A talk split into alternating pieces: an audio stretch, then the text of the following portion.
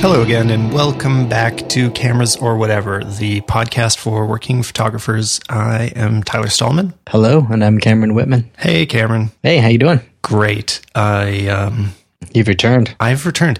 I feel like I have so many things on my mind and things to say, but I'm also trying to remember that people don't really care about hearing a lot about something that they didn't do or weren't involved with in some way.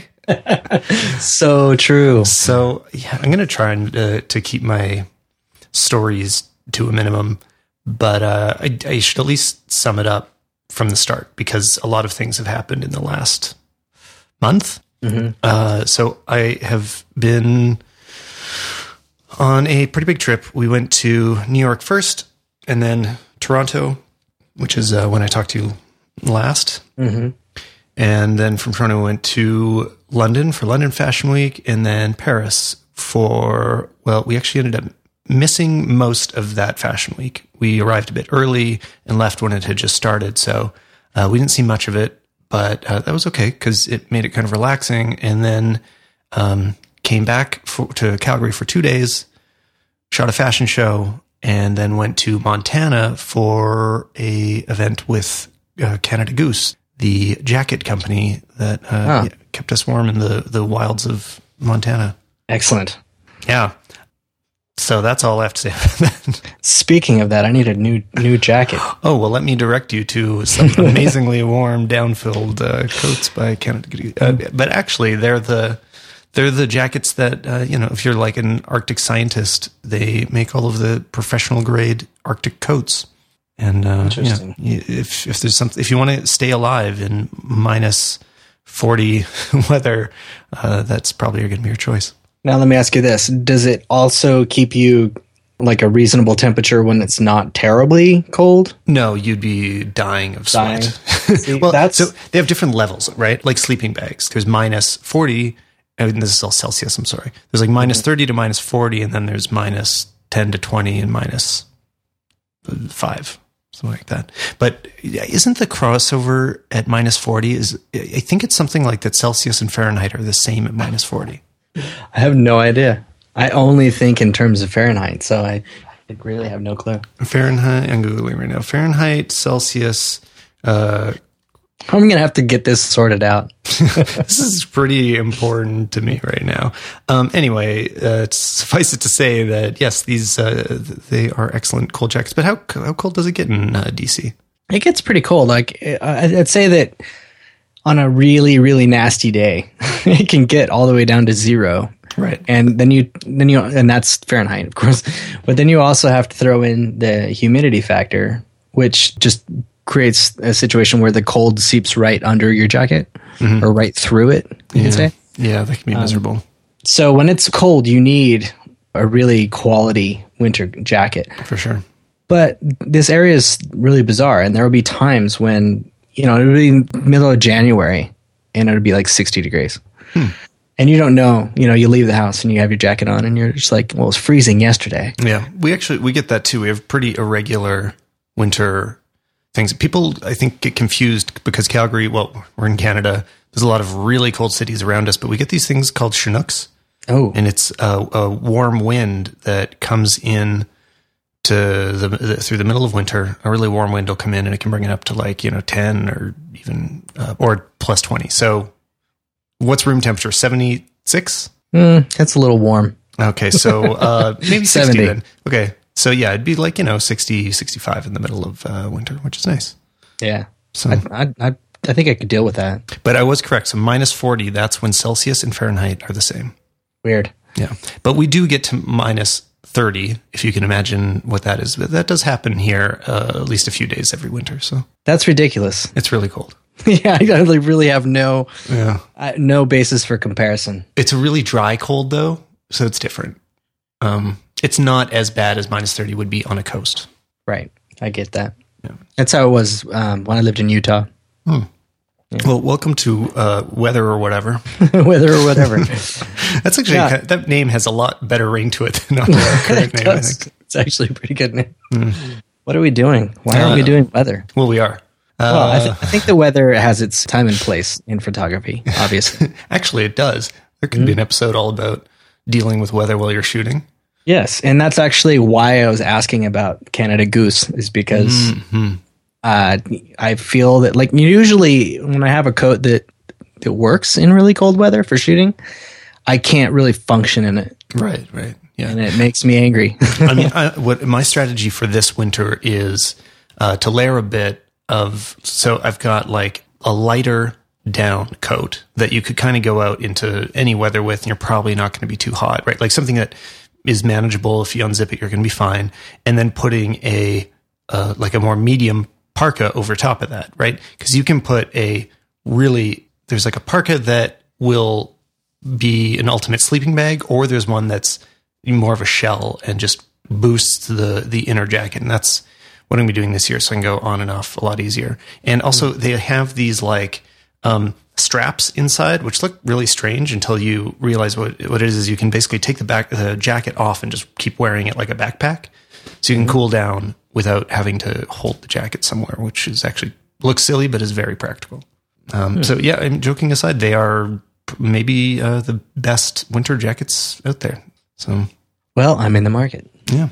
They, uh, and yeah, so I'd like to explain what that was too. It was a blogger event. Um, this, this might be relevant to photographers. Actually, yeah, I'm going to, I'm going to tell you about this event because, um, I've talked about fashion weeks in the past, but this was a blogging thing for Anya's blog. Uh, so for any new listeners, my wife has a style blog, Anya B dot net.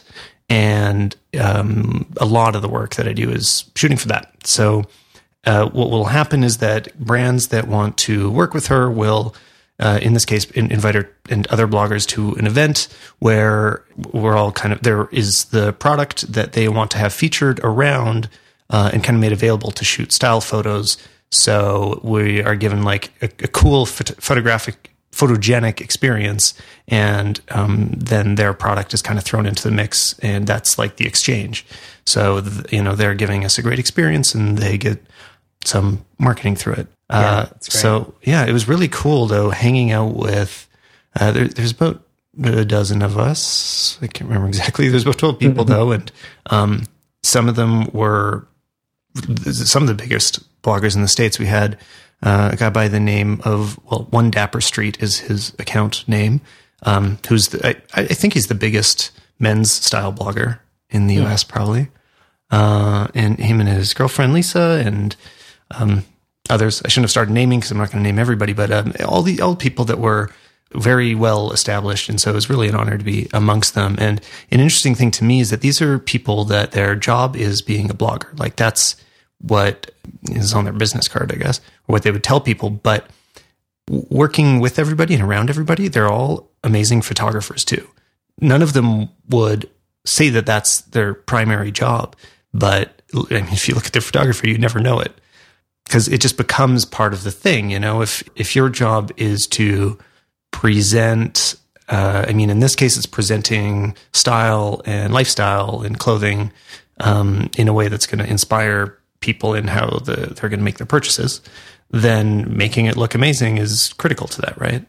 Mm-hmm. So everybody there had amazing cameras and really knew how to use them. And yeah, I don't know. It's funny just seeing people that clearly they could just go on to a photography career after if they wanted, but uh, but they, it's not what they um, think of themselves primarily as. So I, I found that whole thing really interesting. There's a lot yeah. of chance to talk about photography, and I was the only Canon shooter there. That was weird. Unique. Yeah. It was all, mostly Nikon. Um, weird. Yeah.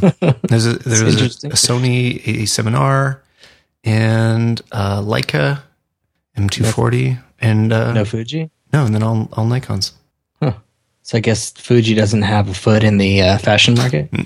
No, I, I don't think so. I, I saw, I saw one person shooting with, Multi- oh, that's in Calgary. In Calgary at the fashion show, I saw somebody with two Fuji bodies. It's like a big zoom lens on one and a prime on the other, and shooting like an event photographer with two Fuji bodies. And I, I'd never seen that before. Um, but he was clearly using them fully professionally. That was mm. I didn't get a chance to chat with him, but uh, I'd like to. That's that's kind of exciting.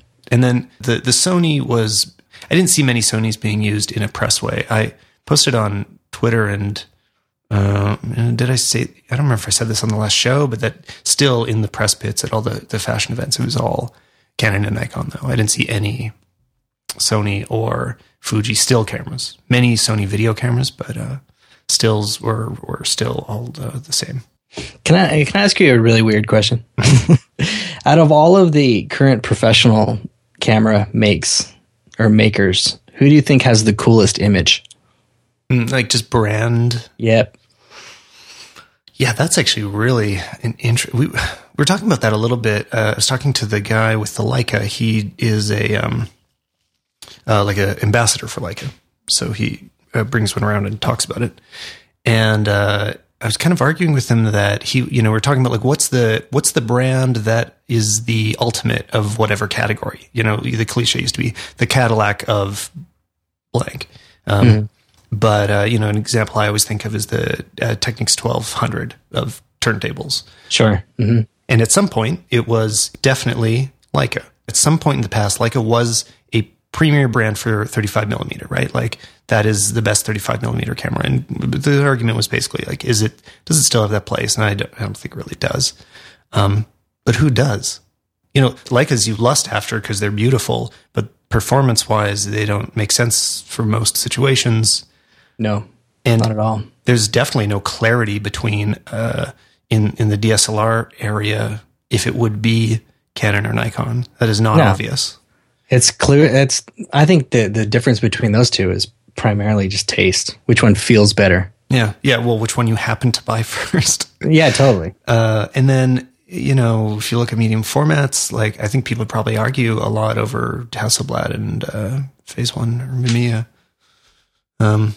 I don't think there's any clear answers to that anymore. Yeah.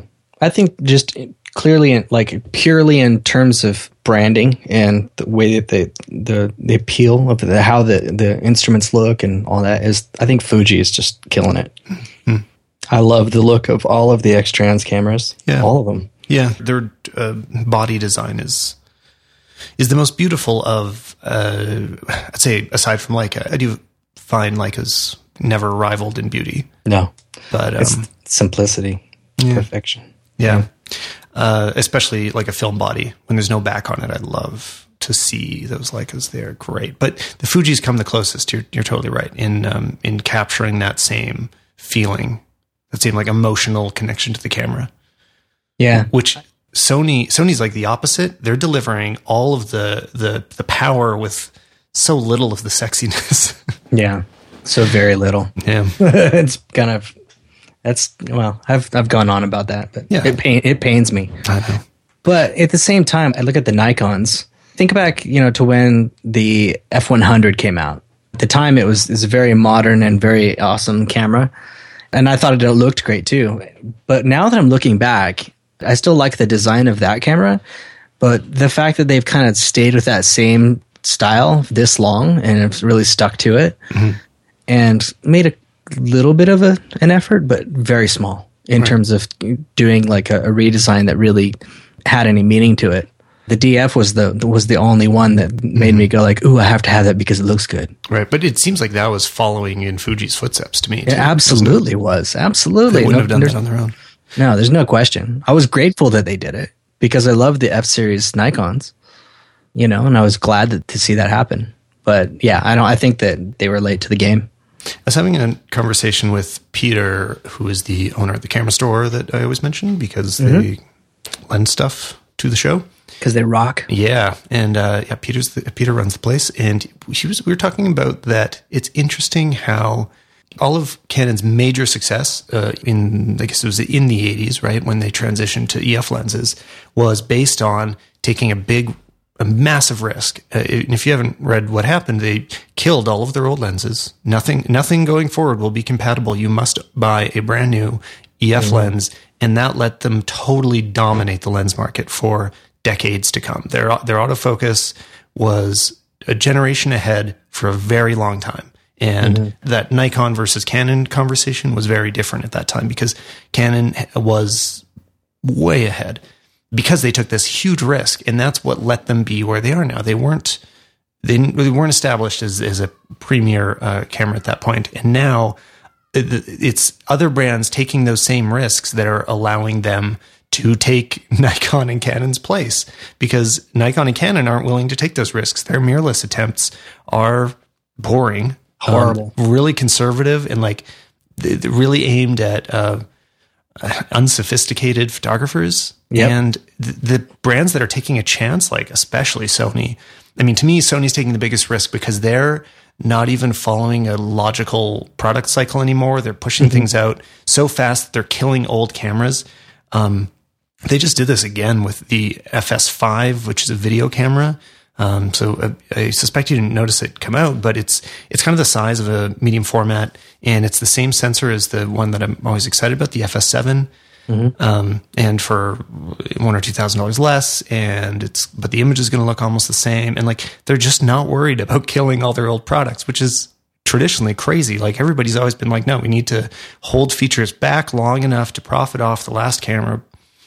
And Sony's just letting that go. Um, so th- there's that kind of risk. And then Fuji took huge design risks when they really brought back the the, the retro feeling that they did. Mm-hmm. Um, uh, Sigma has taken crazy risks in, well, become, moving to being a premium lens uh, provider. The, what's that like experimental? I don't know. I, I'm running out of examples, but. I saw, oh man, I shouldn't talk about things that I don't really know. Go for it. I well, do it all the time. I, I saw this camera, and it was it was shared on a, on a Facebook group, and and like that's what I mean. I really I don't know the name of it or anything like that, but is it the one with it, all the different lenses? Yes. Oh yeah, the light. Light is the name of the. What thing. In the crap is that? Um. So I don't know that much. I just kind of you know read an article and watched the video, but yeah, it's like take a bunch of lenses uh, and sensors that are all separate. Take almost the exact same photo and realign them. And then you can cancel out all sorts of noise and get um, additional focus information so that you can do uh, f- focus selection in post-processing, but not fake. It's real focus selection, like the Lytro. Is that the name? Mm-hmm. Yeah. Um, and you know what? It's like looking at the examples, they look beautiful, but I also noticed in some of them that there is not the dynamic range that seems to be what everybody's missing when they're like, this is going to replace S L Rs. Like that's mm. a, th- you hear that all the time, right? Like the yeah. S L R killer, um, like, you know, the iPhone, the, the iPhone comes to the next level and now you're going to throw away your, your S L R. And you know what they, most people aren't acknowledging is that it's not at this point, it's not about the resolution primarily. And I don't even think it's about selective focus. That is not the critical thing about what makes a camera good or not. It's dynamic range. Like if your highlights are blown out, it looks like a point and shoot. Mm-hmm. Um, and so anyway, looking at this one, they, it didn't seem to me that they had make a, made a huge jump in uh, additional dynamic range. So um, I'm not that excited about it yet. I think, you know, maybe the second generation will be interesting. Do pushing the technology forward is what's exciting about it. But I don't know if this camera is going to take over or change the world yet. Yeah, the thing that I find odd about the design is that it kind of goes more in step with the you know, the iPhone or the Android camera design, and just be based on, on the way that it's shaped and how you would use the controls, I imagine. I didn't get to see that far into it, but you know, when I think about the, the buttons and dials and, and switches on a on a camera, mm-hmm. on a proper camera, like that's I don't know, maybe I'm I'm just old fashioned, but like that's how I like to to use a camera. That's why the iPhone is as great as it is. Frustrates me as a photographer because I feel like I don't have a lot of the control that I want. Mm-hmm. And um, that all the bells and whistles sound kind of neat about that camera, but it still doesn't sound like something that's going to replace like those intuitive motions that, that that you get from using a professional D S L R. Yeah, I, I mean the thing that I think can never be changed about an S L R is that a touchscreen is never going to replace physical buttons. When you're working in a work environment, when the pressure is on, you need to be able to grab something. I, I am certain that won't change anytime soon.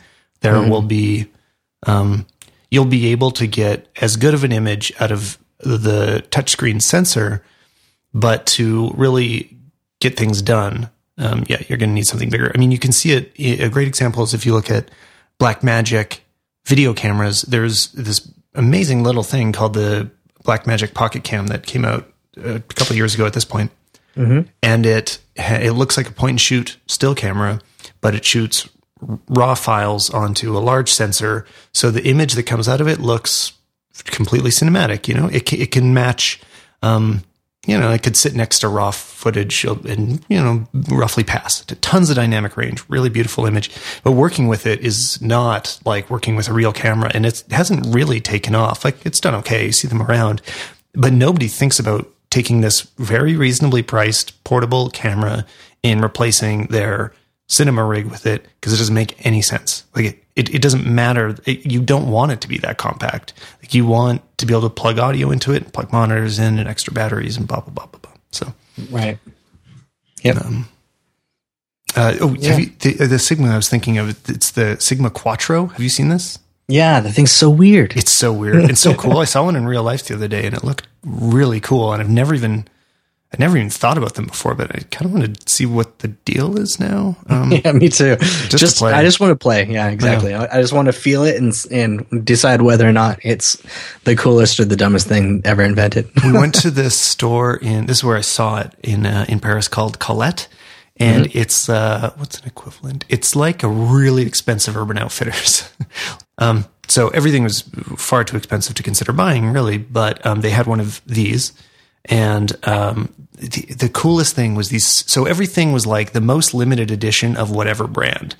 Uh, and so they had, well, they had Rolexes that did not look real, but they were, because they were so like rare. They had um, the strangest one was iPhones and iPads that were pure black with no logos, no, no sign of modification either. Like, they'd just been, I guess, anodized. Like, they'd redone the casing to be perfectly matte black with no trace of the original product. And then they sold them for twice the price. Um, mm. It was, it was just really crazy to see that this existed. This, like, that you could buy a twice the price iPhone.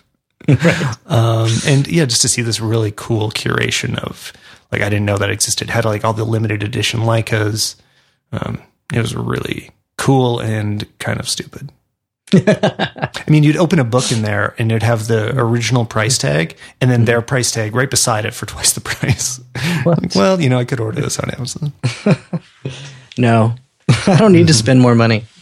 Yeah, no thanks. Oh, okay. I know what I have to talk about, though. And um, I went through this whole trip uh, with the, I brought the, the Canon Elan seven E, which I love, little film camera, and an even littler film camera, the Contax T two.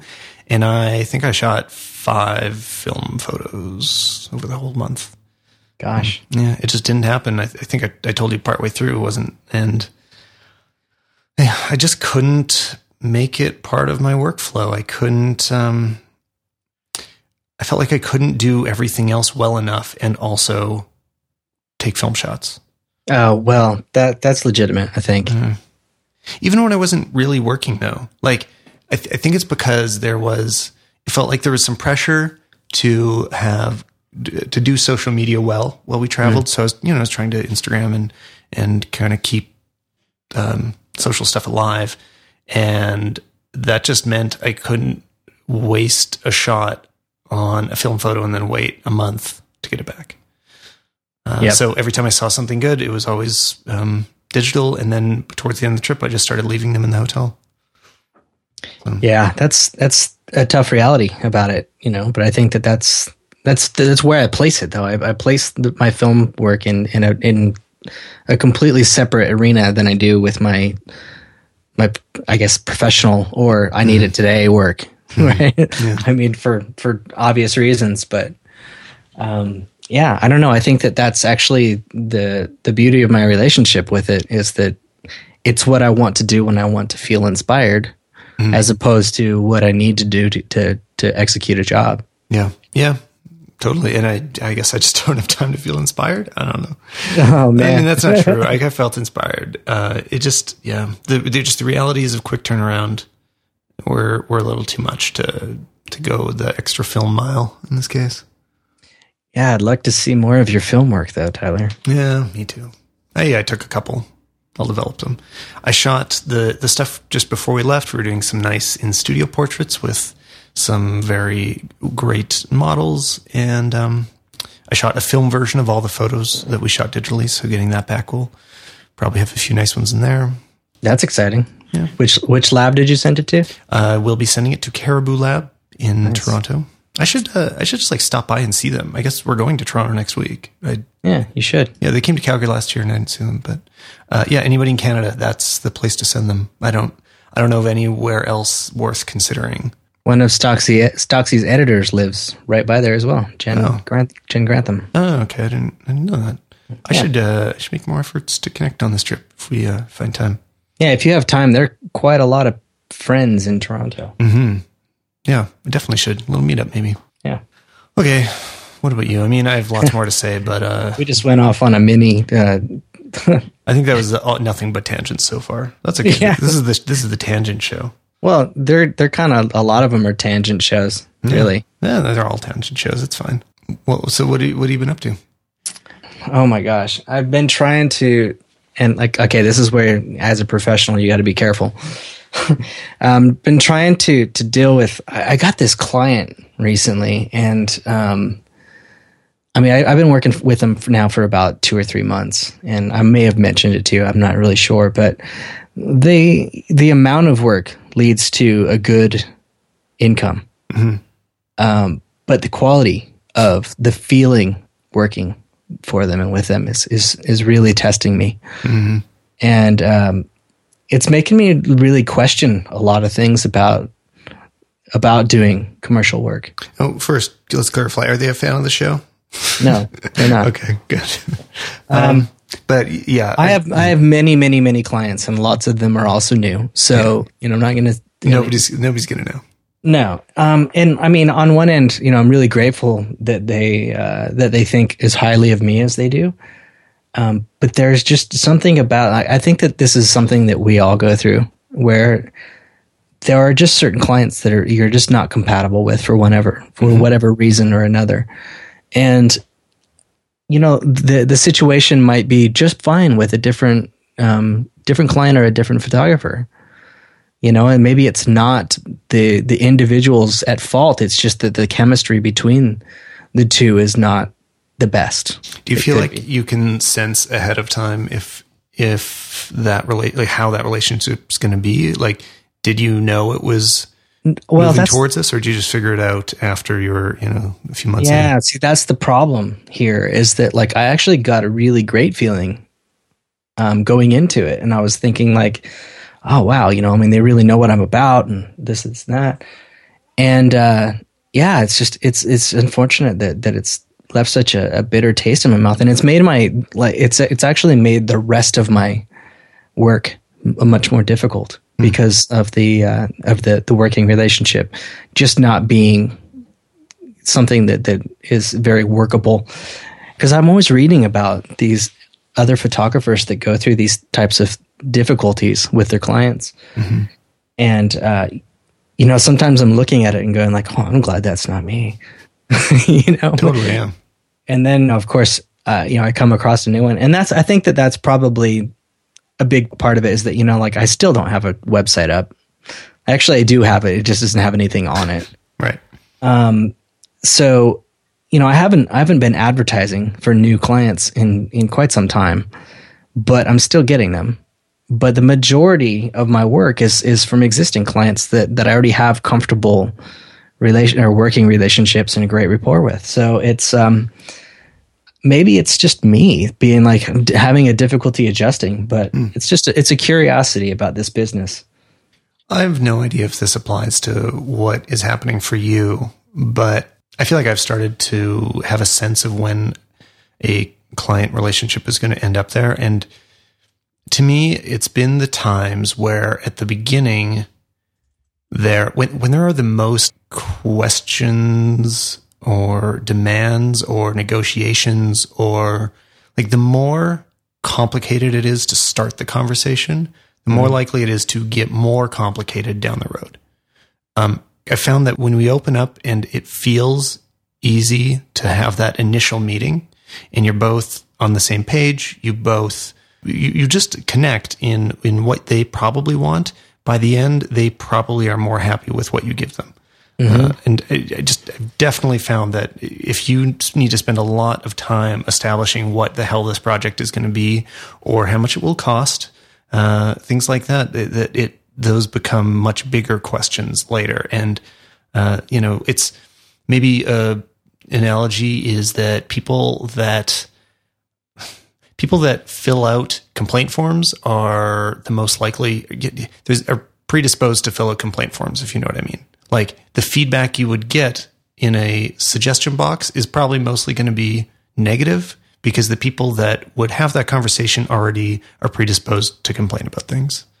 So um, being able to have a sense ahead of time uh, whether you might be dealing with a complaint box person can be super helpful in, uh, I don't know, like understanding the relationship down the road or avoiding mm-hmm. some potholes maybe.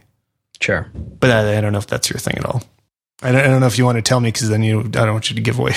Yeah, I'm trying not to, to give away too many points, but the, the, I think the the weirdest thing for me is that like whenever we get back to talking about the actual work, the, the quality of the work, they're they're so you know over the moon about it. Hmm.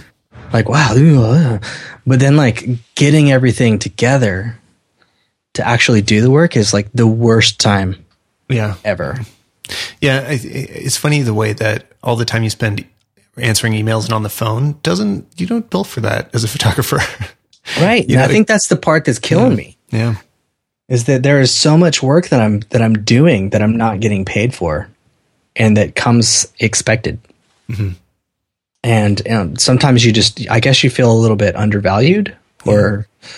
like your time is not respected or valued. So another, another way I've seen it, I don't know. Uh, I'll just keep throwing out things that probably don't connect to. Let's assume they have nothing to do with your problem, and I'll just talk about other problems. Yeah. But uh, another another thing that can happen, and especially with video work, I see this is that a client will come to you and not realize that they're at um at hi- at higher levels of production. There will be an agency and like a creative agency and a photographer that have different roles, and um, conceptualizing and production planning and things like there's all these things that when they get to a certain scale should be handled by a team that is being paid to handle them. Yes. Right. Like a producer. That's, I mean, that can be just the first step, even if there's no, you just, if the, if the creative is coming from the client, you eventually you need to hire a producer because if you are unloading too much of that on the photographer, they're not being a photographer anymore.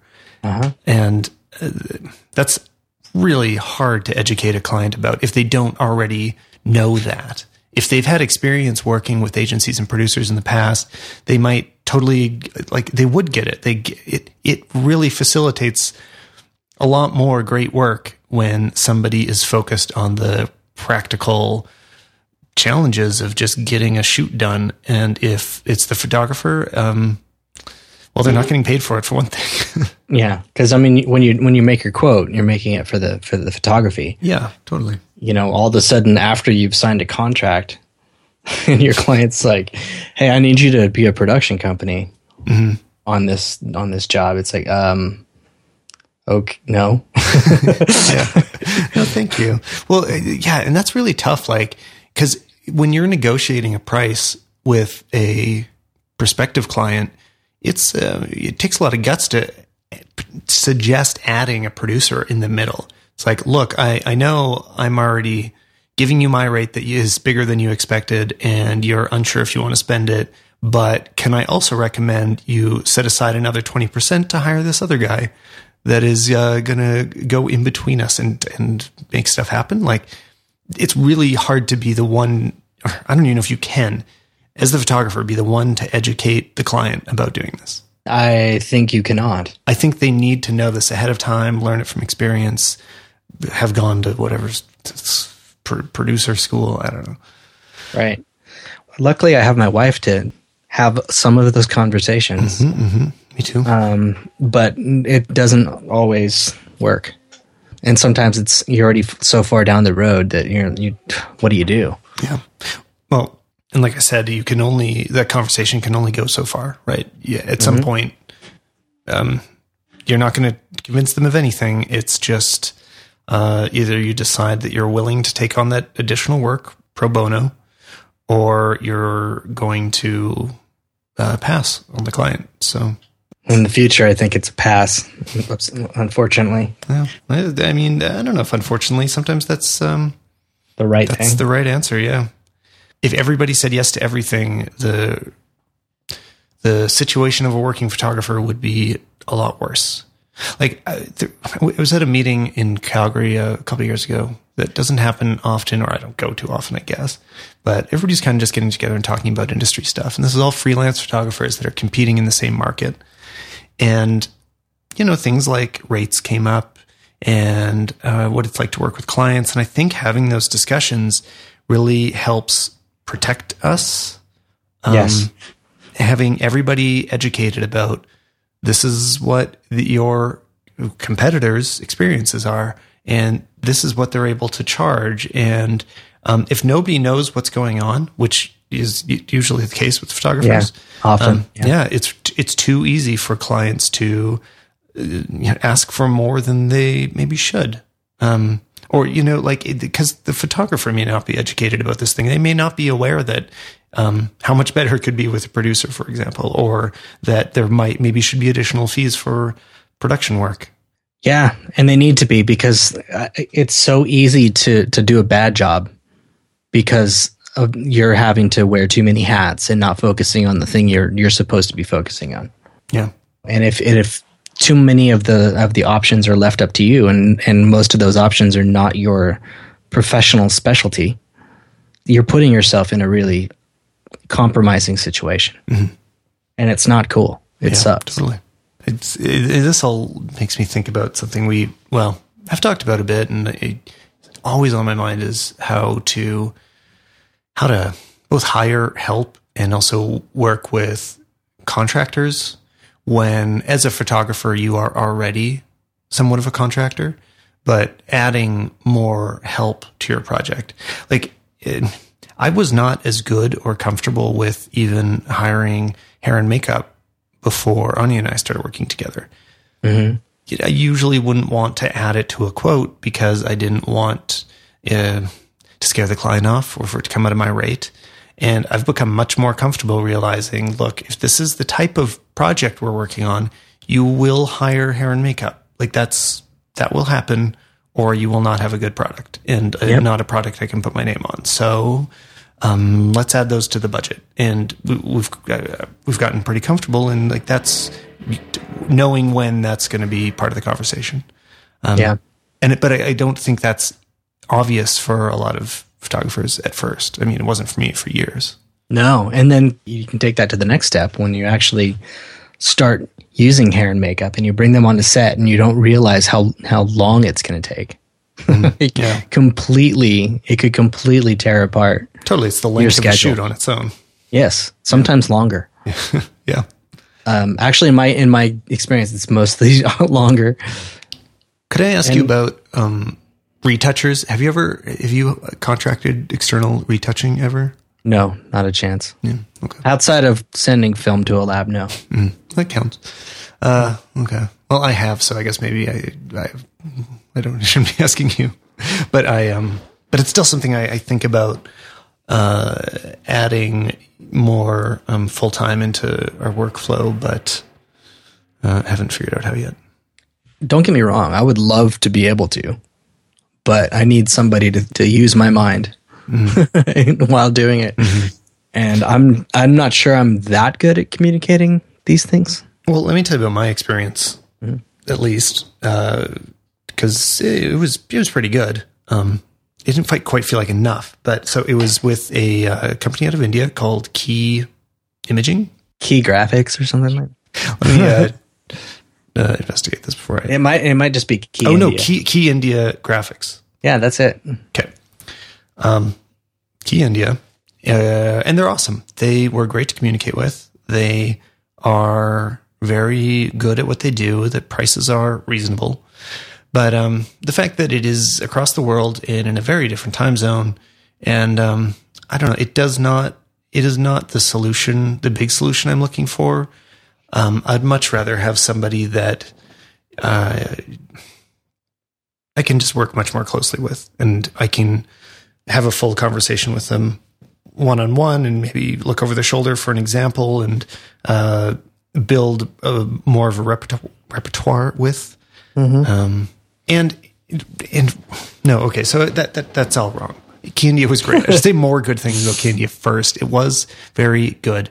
But what, what I'm curious about is that like next level of production that happens on, on the shoots that show up in fashion magazines, for example.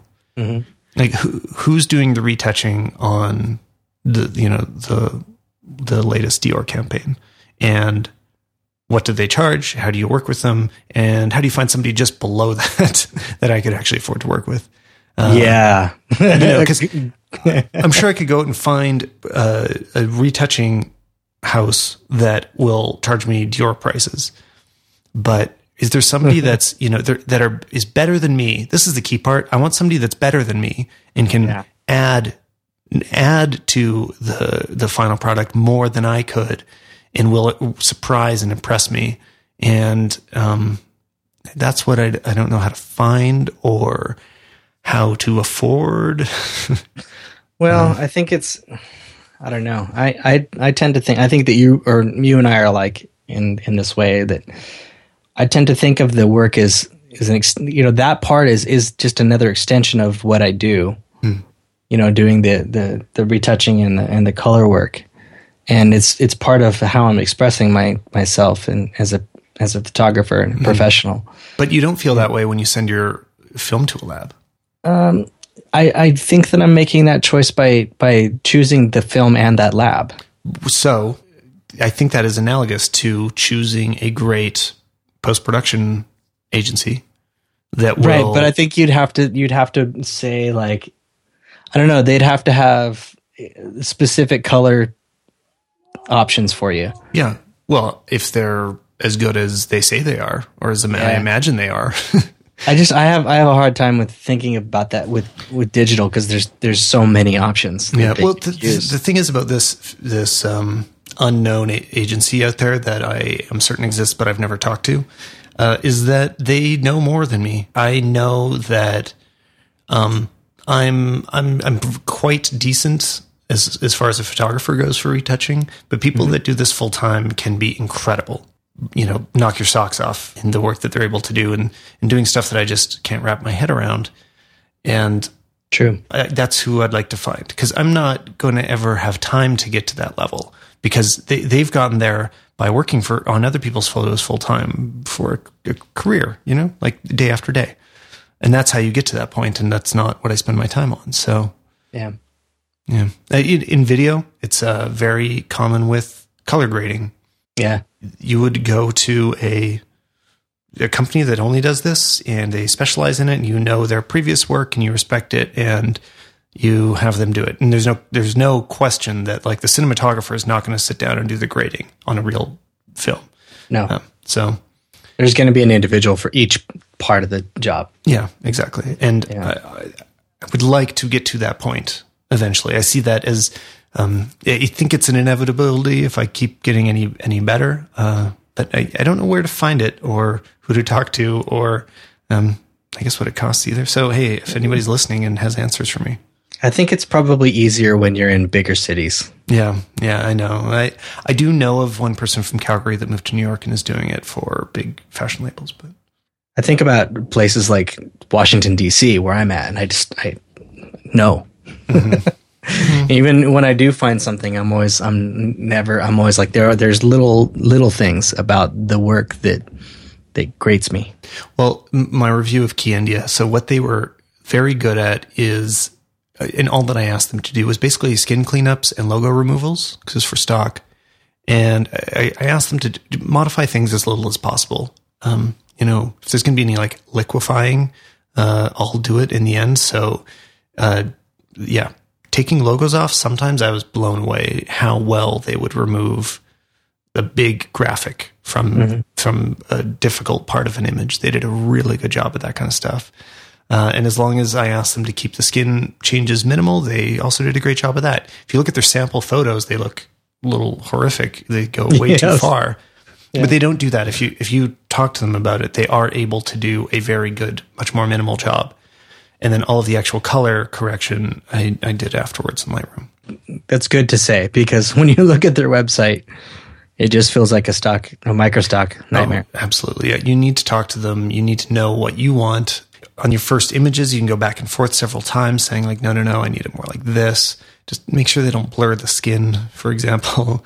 Yeah. Uh, you know, d- don't, don't take out too much under the eyes. Oh. All, all these little things. Don't, don't whiten the eyes. Don't make, don't plasticize the people. Yeah. No, yeah. No Barbies. Yeah. Um, Gosh, that's, that's tragic. But you know what, like, that's what's interesting to me about these high-end fashion editors. When you flip through a magazine, like, there can be a very artificial look that c- they can sell. That mm-hmm. you're like, oh, this is still somehow much more realistic than the plastic fake look that, you know, you see on these example websites like India. Um, mm-hmm. And I don't know what they're doing. You know, I know how to get the cheap, crappy plastic look that I never would do, but I don't know how to get the actual porcelain look that um, you'll see in, in some marketing. Yeah, I think it's a lot of steps.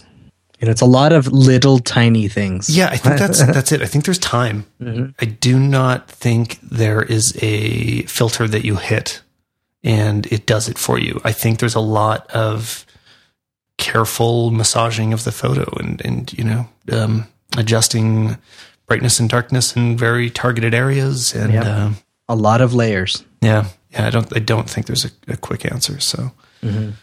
luckily I don't do a lot of photography that, that needs to, you get it all perfect in camera is what you're saying. No, I just don't, I just don't care as much. Yeah. No, it's, it's not as critical. It's for yeah. me, you know, for the type of work that I do. Yeah, I like but, my stuff to be a bit raw. Well, and the, the, the majority of stuff we both shoot is more, more lifestyle in its, yeah. in its, um, it makes style. More sense for it to be natural. Yeah. So, whereas high production fashion, which, which is not what I do when I'm shooting fashion stuff. To right. clarify that, like different, my different thing. Yeah. My like style, it would be more style photography, which mm-hmm. is much more natural and more in common with lifestyle. For sure. So, um, not, yeah, I typically don't need that kind of processing, but. Um, okay. What about weddings? Oh, uh, I, I barely retouch anything in Photoshop. I, I try to open zero photos in Photoshop from a wedding and do yeah. everything in Lightroom. Yes, absolutely. Cause that's still, that still takes a lot of time. It takes forever. And yeah. I think the, the idea of doing it sounds horrible. I mean, I guess, you know, how much would you have to charge? You'd have to charge per image. Oh yeah, you have to. Uh, so Key India is, I don't really remember, but there's, you know, let's say five bucks per photo. So it's somewhere near that, maybe a little less. And um, are you if you charge five dollars per photo, that's going to add up to that's going to add a lot onto your price really quickly, and it's not very much money for an American or Canadian photographer. Well, that's what I was going to say is I would have to charge more than that. Yeah, totally. Five bucks is nothing for I'd have to charge, our market. I, I think like maybe twenty-five yeah. would ha- would be like a, a, a more like reasonable low-end request. Totally, yeah. Like, and that's just saying like, okay, I'm going to open this in Photoshop. Yeah. Like I think that what to a lot of save it. Yeah, because what a lot of a lot of clients don't realize is that, you know, it it just comes down to economics. It's time is money. Period. Yeah. When you open and, and you open an image in Photoshop to edit it, that's taking. I mean, you're you're committing ten minutes. How long right? do you spend selecting photos, uh, editing them, and getting them delivered from a wedding? Would you say? That's a really tough question. I'd have no, to no, say no. F- forever. uh, um, no, I. Forever. I uh, the last wedding I think took me. I mean, considering how many how many other jobs came through in that time. Um, probably added some time to that wedding because I knew that I could I could stretch it out a little bit, you know. But I think it in total it took me about a month. Hmm. Oh, well, okay, but I guess I'm more curious though about time, like working time. Yeah, because yeah, don't... like uh, I I would say we deliver a wedding usually try to aim to get it delivered within sixty days. Yeah, um, but but you know, which I don't is spend normal. sixty days working on it. No. So how many days do you think you, you know, have it sitting in front of you? Mm, maybe four or five. Yeah. And those are like, you know, not full days, maybe like four hour days or three yeah. hour days. Yeah, I think that's about the same for me. I'd say two two very full days, like two ten-hour days, I could get it done. Right, but... But it, that never happens. I, no, one, I, and I don't think it should either. No. I don't think that it, that it's a healthy way to to edit, uh, you know, somebody's most important day. Mm-hmm. Well, and with a big batch of photos, I always find that I can go through and be processing and processing, and if I come back to it later, I'll look at some big section of it. I'm like, whoa, what? Where was my head for these thirty photos that are all yep. way too blue? That's yep. actually where re- I, I often screw up with that. I go too cool is my like common mistake, hmm. uh, but. Yeah, having that second look, I think, can be really important. And yeah, for anybody that hires wedding photographers, it can be very helpful to give them a little bit of time and to have that patience, because honestly, a better product can come out of it than uh, when it's rushed. That yeah, reminds it, me, I didn't finish delivering a wedding before we left on the trip. Oh, I wonder if they're listening. um, oh, I delivered the, remember the film photos I was talking about? They like they got the yes. film and I, and I delivered like a selection of Uh, of good photos, but I still still have, you know, about another day to of working on them to do. So, well, so at least you gave them some something awesome to chew on. Yeah, they have a starter kit. Yeah, it's nice. That's actually it's kind of a curious thing about sh- taking a, a film camera to a wedding along with your digital mm-hmm. is that you, you know, in terms of every other shoot that you do, the film always comes later, but with a wedding. Yeah. It's more likely that you'll have your totally. film finished and delivered before you're even halfway through the digital work, just based on quantity. Oh, one hundred percent. Like, yeah, that'd be the nicest thing about shooting only film is you'd just be done when the film comes back. Oh, I love that idea. Throw a few uh, blurry ones and give them the rest, and hey. And yeah, you know what else I really love about looking at um, film photographers that do wedding work is that it's it. I know that there's probably tons of throwaways, but it seems like the film photographers are so much more careful about what they show. Mm-hmm. I and, think so, yeah. and and I and I also have to believe that it's it's also a part of just slowing down while you're shooting and really calculating for, you know, a lot of reasons, cost and mm-hmm. and just knowing experience. You know, experience is, is everything. And I think that with my experience, it's always like, well, I need to get this right because it's going to be a waste if I don't. Yeah. Um, yeah. And I just, I, I feel like that would be so amazing to just slow down and capture like these awesome moments and not feel the pressure to, to take two or three thousand photos. If only we could return to the good old days. I uh, know, right? Let's travel back in time. Well, only if we had the labs that we do now for doing that. Right. You know, back then you didn't have these these awesome labs that, that do this amazing work. It, oh, you, didn't, you didn't have your home scanner lab. That too, but you know, when you think about, you know, the folks at like Indie Film Lab or something like that, you know, I mean, they turn your work around in a week, and it costs, you know, thirty bucks or something per roll, and they do like a bang up job. You know, they actually put a lot of care into into getting your color right and, and making sure that everything is is is really sexy. And, and, you know, you think about that. Like when I look at the prices for local labs that don't even offer anything near as awesome, and it's five times as much. Mm-hmm. And that's not just my local lab. That's yeah. most local labs. Totally. Yeah. It didn't make it didn't make the same kind of sense before. It was yeah. It was all very different. No, my hat is off to these. to these organizations that are doing this for us. I just, you know, Caribou, thank you. Public Indie service. Lab, Find Lab, thank you guys. You guys are amazing. And I don't even use them all the time, but when I need to and when I want to, it's a never a regret. Um, it's always worth it. Support your local lab. Or your mail-in lab. Support your national lab. In your case, it literally is yeah. your national lab. You have mm-hmm. one. Yeah, the one, the Cana- great Canadian Caribou Lab. Yeah, and luckily they're awesome. Yeah. So, you know, you can't you can't overlook that. I mean, there there there seem to be more popping up um, with some frequency in the States. Uh, there's another one in uh, Spain that does really beautiful work. Is uh, Carmen Sita. Hmm. Everything I, I see coming out. Well, not I don't know about everything, but like most of the stuff that I've seen. The good that stuff I, is good. Yeah, the stuff that I've recognized, it was like, oh, okay, that came from Carmen Sita. I'm always. Um, really impressed, and actually I had a friend remark the same thing to me today without me even prompting that. So I think out of all the labs that I've seen opening up, like th- these new labs pretty much all are doing a good job. I think because they they uh, they're not doing it because they see a ton of money in it. It's because they already love shooting film and they know how they want it to look, and they're part of the community. And um, I don't I don't think there's been a whole lot of I haven't heard of anywhere new that opened, especially with this like mail-in scanning mm-hmm. business model that has been terrible. No, you're right. I think because they all have the same interests of, you know, making film look really beautiful. So well, and and to the credit of those who really got the ball rolling, you know, like Richard Photo Lab and Indie Film Lab, mm-hmm. um, you know, they set up a heck of a template for everyone else to follow. Oh, for sure. And there's enough business to go around to where it's actually a blessing to have uh, more labs that do good work. Yeah, some of these places could could handle a little uh, less pressure on them, and uh, maybe could get things done a little faster too. So. Exactly. Um, Not no, Caribou, that, but I've just, I've heard about it in general. Yeah. Yeah. Some are quicker than others. Mm-hmm.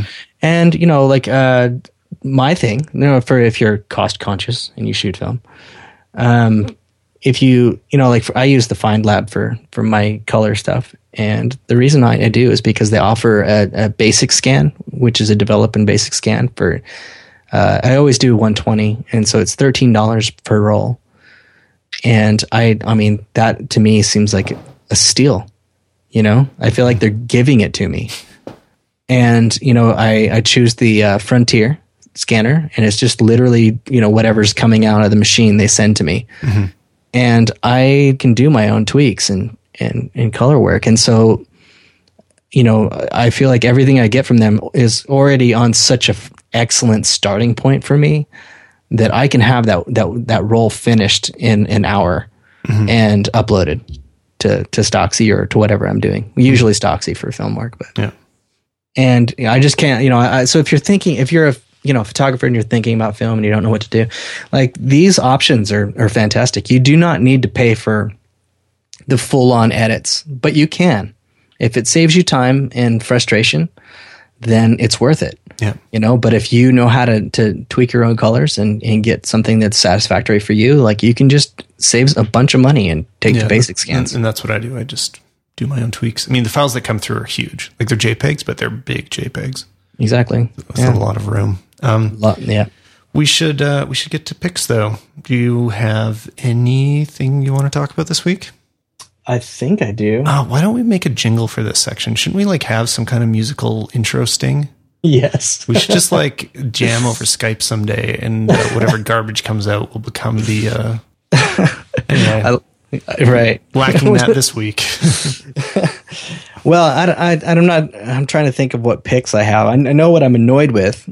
That could be a pick. Sure. Oh, I'm not sure I want to. Mm. It's like picking a scab. It doesn't hurt anybody else except for me. So last night I got I got two rolls of film from my lab, uh, thirty-five millimeter, which I, I scan on the pack on. And the first one, you know, no big deal. Scanned it. Everything was fine. And then, you know, I, I try to scan the second one, and the pack on crashes my virtual machine. And so I'm like, oh, crap. So I started over, you know, redo everything, and Uh, long story short, six tries later is still nothing. It just keeps crashing it. And I, just, I, I'm at a loss, and I think I'm going to have to start completely over and like reinstall everything. And, and I'm just, I'm so upset just because it's exactly the kind of thing I don't have time to deal with. No, that is, that is not what you signed up for. No. And it's, and it's like such a frustration. And so like, I guess my pick is is I'm I'm sending a call out to all the you know brilliant people out there to please, for the love of God or whatever, please please create a new pack on that works with modern computers and and that, that also scans at a higher resolution. Mm, that'd be nice. I'm sure I'm sure it could look really good if they made it now. Yeah, it's it's it's a perfect Kickstarter idea. And please also make it affordable enough. Yeah, make it affordable enough. I mean, I I would I would I would easily spend a thousand dollars if that was the yeah, case. I think that'd be a completely fair price. Let's yeah. let's make it happen. Let's make a thousand dollar fast, high quality, beautiful film scanner.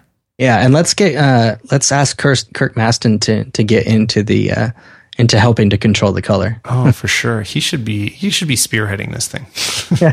I should? He should. We should. Oh, he should. Yeah. Let's, well, all get, let's do it. I'd be all about, you know, promoting it and, and making a, a big stink over it. Um, well, we probably need to talk to an engineer first. But. That's the issue. Yeah. I need an engineer that, that has lots of time and also is completely amazing, that doesn't mind not having lunch. Well, I don't know if this Kickstarter is uh, as successful as I think it'll be, then... You can hire a team of engineers. Wouldn't that just be amazing, though? Of course. Because the Pacon is clearly, without any question, it's the superior design. If we could get a Pacon into every home, we would extend the life of film by decades. And just when you think about like the fact that you don't have to cut the roll and just zips it around the mm-hmm, little thing, mm-hmm. um, it's fast as hell, you know, which is always the the major hang up. Totally. The flatbed uh, thing just seems like a nightmare to me. Oh, it's the worst. Yeah. I, I haven't you? even tried it because it seems like such a nightmare. No, I had such a, I mean, you remember me talking about it. Mm-hmm. I mean, literally like, you know, you'd hear it in the background while we were talking. Um, mm-hmm. You know, is it, be is like, it on earlier podcast episodes? Probably. And mm-hmm. it's just like, wow, is that the same Uh, frame? Yeah, it's the same frame. How long you been going? An hour and twenty minutes. Mm. You know, like it's just not conducive to to getting things done. Yeah, that is not the technology that will be in the new official Cameras or Whatever scanner. No, no. The the official Cameras or Whatever endorsed Kickstarter, hopefully Kirk Mastin approved. Powered. Let's call it powered. Um, yeah, let's make that happen. I think that's that's my pick. Should. It's it's an imaginary pick. Pick of the future. It's a desire. It's a desire, and you know that's about it. Hmm. Um, well, I'm going to take a second before my pick, before everybody stopped listening, to say, hey, if you like the show, tell a friend. It'd be really nice because um, we love doing this show, and we have some fantastic listeners out there that we love hearing from. So if you are one, say hello to us. Mm-hmm. Tell people that are also professional photographers or semi-professionals, and um, yeah, we'd love to have them on board. And the only way they'll know is if you tell them. Otherwise, did you know that at, the, at this point in our podcast, it does not rank at all if you search for photography in iTunes? Yeah, it's ridiculous. Which th- is actually a recent change. They seem to like cut off the pagination so it doesn't keep scrolling. We were, I don't know, like fiftieth. And, uh, and now it only shows you the first however many, and we are not part of it. So, and uh, I feel like a lot of the ones that it does show are, aren't even around anymore. Are dead. Yes, yeah. They are. And that's, uh, no, it's, cause it's, it's all dated. And yeah, it's know. from like two thousand one. Um, yeah. And I don't know, maybe you're listening to this in twenty twenty. So this isn't interesting either, but at this point in history, we are very relevant and very current. And, uh, and yeah, the only way that anybody will find out is if you tell them. Otherwise, honestly, they will never know. So, uh, post a link on Facebook. Yeah. Or Twitter. And I think that this is actually a great time to, to give a shout out to our dedicated and communicative fan base that we have on Twitter. Totally. Yeah. I love, like, anytime we get an at, uh, mm. which I'm at Stallman, by the way, Cameron's yeah. at Camrocker. Yep. And, um, you can hashtag Cameras or Whatever if you want, or just write us and say hello. Yeah. And I think that you'd, you know, if you, if you appreciate good natural photography, I think that you'd, you'd also appreciate, um, the, the community that's building up around this. Because yeah. we, we have a lot of really super talented people that are, seem to be interested in whatever we're talking about. Totally. Is, let's get the like-minded people on board mm-hmm. and, uh, yeah, hang out. But my picks, I don't know if they're picks. I just have like a couple products on my mind. So hmm. I rented the Sony A seven again to shoot the Calgary Park fashion show, um, which is the name of the show. And uh, I've been shooting the video for it for a few years. So uh, the camera store, yeah, I picked up the A seven and got the Zeiss thirty-five millimeter f two Biogon. Biogon? I don't know if that's how you say it, but that, that's how I, I say it. And it was pretty cool. Um, it was really small and really well made, like, you know, very all metal. And on the Sonys, this is a huge advantage of the mirrorless uh, cameras, is when you're manually focusing, it automatically punches in when you're looking through the viewfinder or on the back so that your manual focus, focus can actually be accurate. And it was amazing to shoot some still photos and have manual focus be in focus because my eyesight's terrible. I, I can't manu- I literally could not manual focus my five D to save my life. So um, yeah. It's the only way I can use them. And, and this lens was great for it. Also amazing for video. I think it's kind of targeted for video because it um, has a really long focus throw. So you turn your, your hand further to to focus the camera, which allows for more precise focusing. And um, it also has a switch to make the aperture on it either stepped or smooth. So you can adjust the exposure of the image just by gently twisting it, and you won't see a jump in the video. Um, mm. So yeah, it was it was very sharp, not um, not blow my mind sharp, but very very good. It's a thousand bucks ish, and uh, yeah, I liked it. Uh, but no, Sweet. I have so much more. Um, oh, now I'm forgetting. We're supposed to have an iPhone uh, six S Plus by now, mm-hmm. but it just hasn't happened. I wanted to have reviewed it, but um, trying to get it. Oh yeah, music wise, I just wanted to say I really liked the Ryan Adams cover album to Taylor Swift's yeah. nineteen eighty-nine. Yeah. Uh, did you listen to it? I haven't heard it yet, but it I've I've. been referenced on it so many times. And it's now. Like making the rounds, and I am surprised how much I liked it. I've, that's what I keep hearing is how awesome it is. Yeah, it's, it really is him doing his best Bruce uh, Springsteen impression. So if you like, like Bruce Springsteen covering Taylor Swift, listen to Ryan Adams. Um. Anyway, uh, and then, oh, come on. I have like one more real thing. Oh, a great tip is that uh, VSCO, VSCO added a extension, added extension support in iOS. So that means when you're in your Photos app, you can open images directly into the app. You can send them there without launching VSCO and importing, oh, which nice. is huge. I think that's, that's really, really important. That's nice. Yeah. Good move. Oh, Cheers. yeah, no, I have an, another update on my previous recommendation. Right after I recommended the ad blocker piece, mm-hmm. um, it was pulled from the App Store. Uh, so it, I, I know actually I've heard from some other listeners. They listen to uh, A T P, which is one of my favorite podcasts, um, mm-hmm. Accidental Tech Podcast. And so it's one of their hosts developed it. He's a co-founder of Tumblr, um, developed Instapaper. And um, he made this and uh, basically... didn't enjoy the pressure that came out of it because there's a lot of controversy around content blocking. So he has pulled it. And um, since that recommendation is now totally irrelevant, I just, I guess I have to do a new one. And right now I'm experimenting both with OneBlocker and also Crystal.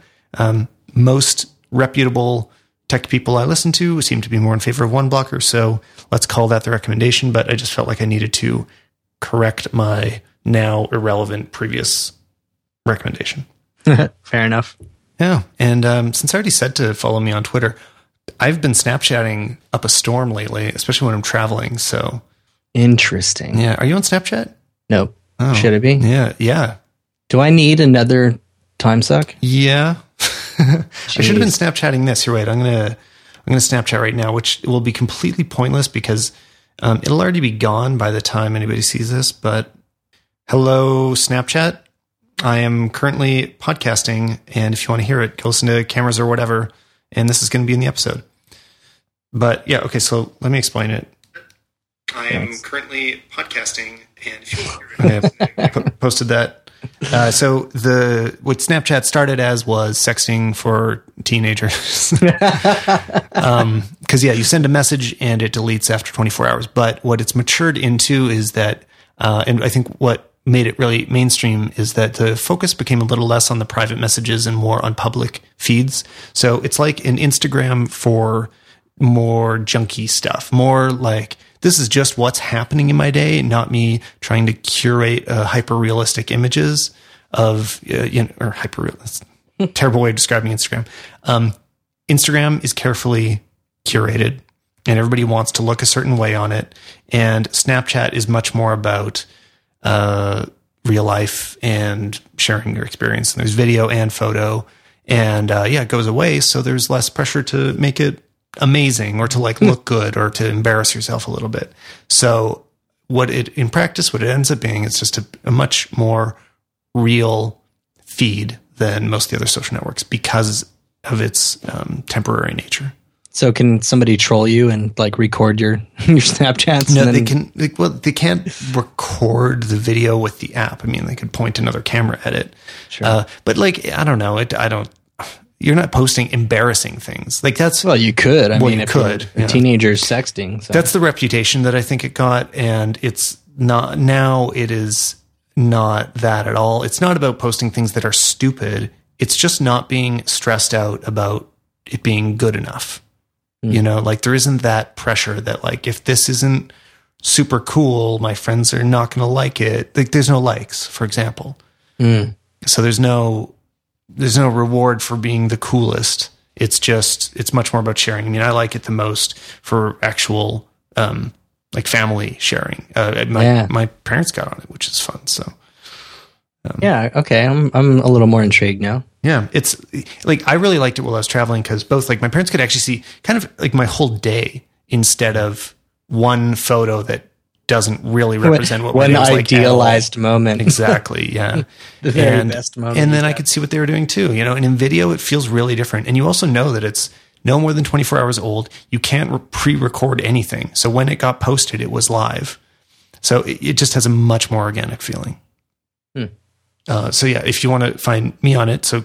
Cameron, you can go sign up and add hmm. me. Uh, my name's Tyler Stallman with no spaces. Okay. Because Stallman was taken. I'll I'll get around to it. Yeah.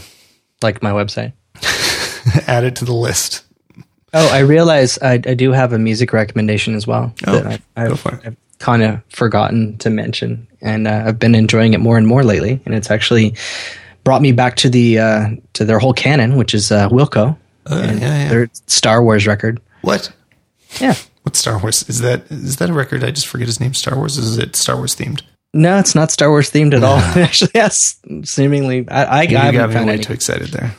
I have not discovered any connections to Star Wars. In fact, it's got one of my favorite album covers of all time. It's just, it has a painting of a, of a, of cat. a, of a pu- pretty white cat with some oh, flowers. I'm looking at it now. That's a very misleading name. Isn't that great though? Like I just, I love the uh, and the, the script writing of Star Wars. Yeah, it's so great. I like. It's like it doesn't acknowledge that this film franchise has ever existed. It doesn't. We all. just came up with a great name.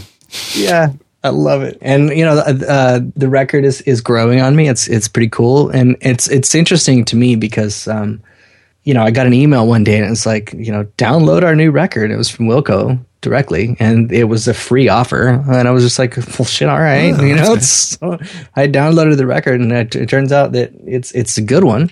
And, uh, you know, you never know.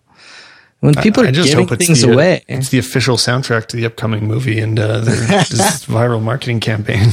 I think if that's the case, it's going to be a very different movie than what we'd expect. Um, but that had kind of spiraled me back into to listening to Wilco, which is it's it's been since uh, A Ghost Is Born. Actually, I think I liked Sky Blue Sky too, um, and and you know like I, there's nothing wrong with, with their, their other records that came after A Ghost Is Born, but um, A Ghost Is Born was the last one that like really like knocked me out, you know, because the the four in a row like being there and Yankee Hotel Foxtrot and Ghost Is Born. I'll be honest, I only ever really listened to Foxtrot. Really? Yeah. I, I've heard the others and I just, I don't know, I didn't have, I listened to other things instead, but I've heard them and they were nice. I just uh, didn't give them enough time, I guess. Well, I think it's, Wilco's one of those bands that it's, it's really easy to ignore them. Their background music or is that, is that what you mean? No. Like, like I, a cafe music? It could be, sure. It could be, but it, I think that um, it, they become quite enjoyable when you actually pay attention. Mm. There's some great irony and sarcasm, which are obviously my favorite things. And um, yeah, especially with and, an album called Star Wars. Yeah, it's, with a it's, cat. Well, I, I I think that that Jeff Tweedy just has like a, a pretty awesome and interesting sense of humor. Um, speaking of Jeff Tweedy, kind of weird, but he also has a record that he released in the last year. And hold on, and I'll let you know what that's called because it's also pretty good, and it's a double record, and it came out of nowhere. Hmm. Uh, it's called Tsukirei, and uh, yeah, it's a double record, and it's also very good. Like how how is it that people that do quality work like this are able to kick out so much of it. Yeah, I just, high volume. Yeah, that's impressive I, when it happens. It is. But it's, it's rare. It is very rare, because usually I always think of Prince when I think of this, because in the eighties, Prince was absolutely the best. Mm-hmm. And, you know, um, I don't know. It's just like, he just kept putting out so much stuff, and it just never – it stopped being good at some point. And it just never remained – or it never got back to being magical again. It was uh, always good. Yeah. But never magical again. I always think of, well, for no good reason, but Melancholy and Infinite Sadness, because that's, I think, the best double record of all time. Oh, but, uh, I have mo- I have moments about it, but like I'm at this point in my life where where uh, Billy's Billy's uh, voice, uh, yeah, it's it's got a very special place. Yeah, no, I, I still listen to it on on occasion. Mm-hmm. Um, since you're cramming in extra recommendations, I got one more to stuff in at the end here. Double yeah. record, double record recommendation. Uh, I've been binge listening to the Flophouse podcast, which is a bad movie review podcast. Yes. and uh, yeah, so the some of the, the hosts are writers for The Daily Show, and they are very funny. And I actually don't care much about, like, I have never been a bad movie fan or watched a lot of them, and I never watch any of the films they talk about, but I thoroughly enjoy the comedy of it. So try it. I'm looking it up right now because it sounds so good. Say it again, Flophouse what? Just The Flophouse. That's it. The Flophouse, or just Flophouse. Yeah, yeah. It's funny. It's given me perspective how many podcast episodes we've recorded, because I'm listening to old ones of theirs now. Like episode thirty for them is nothing. You know, it's still at the beginning and uh, has not really established who these people are. And, uh, you know, another few hundred episodes in. And, um, yeah, I don't know. It just gives me a sense of time. Going back to episode thirty was in two thousand nine. So. Wow. So this is uh, Dan McCoy. Uh, yeah, that's right. All right, and we're about we're almost a year into this this show as well.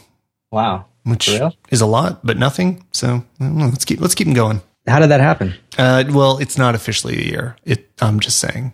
I think but it's kind of getting, like a year-ish. We're getting close. Yeah. And how did that happen? I don't know, but let's uh, well, let's try to do this more often. Yeah, for sure. Let's get some. Let's get some guests. Oh God! I, yes, I've got. I've got many great guests lined up.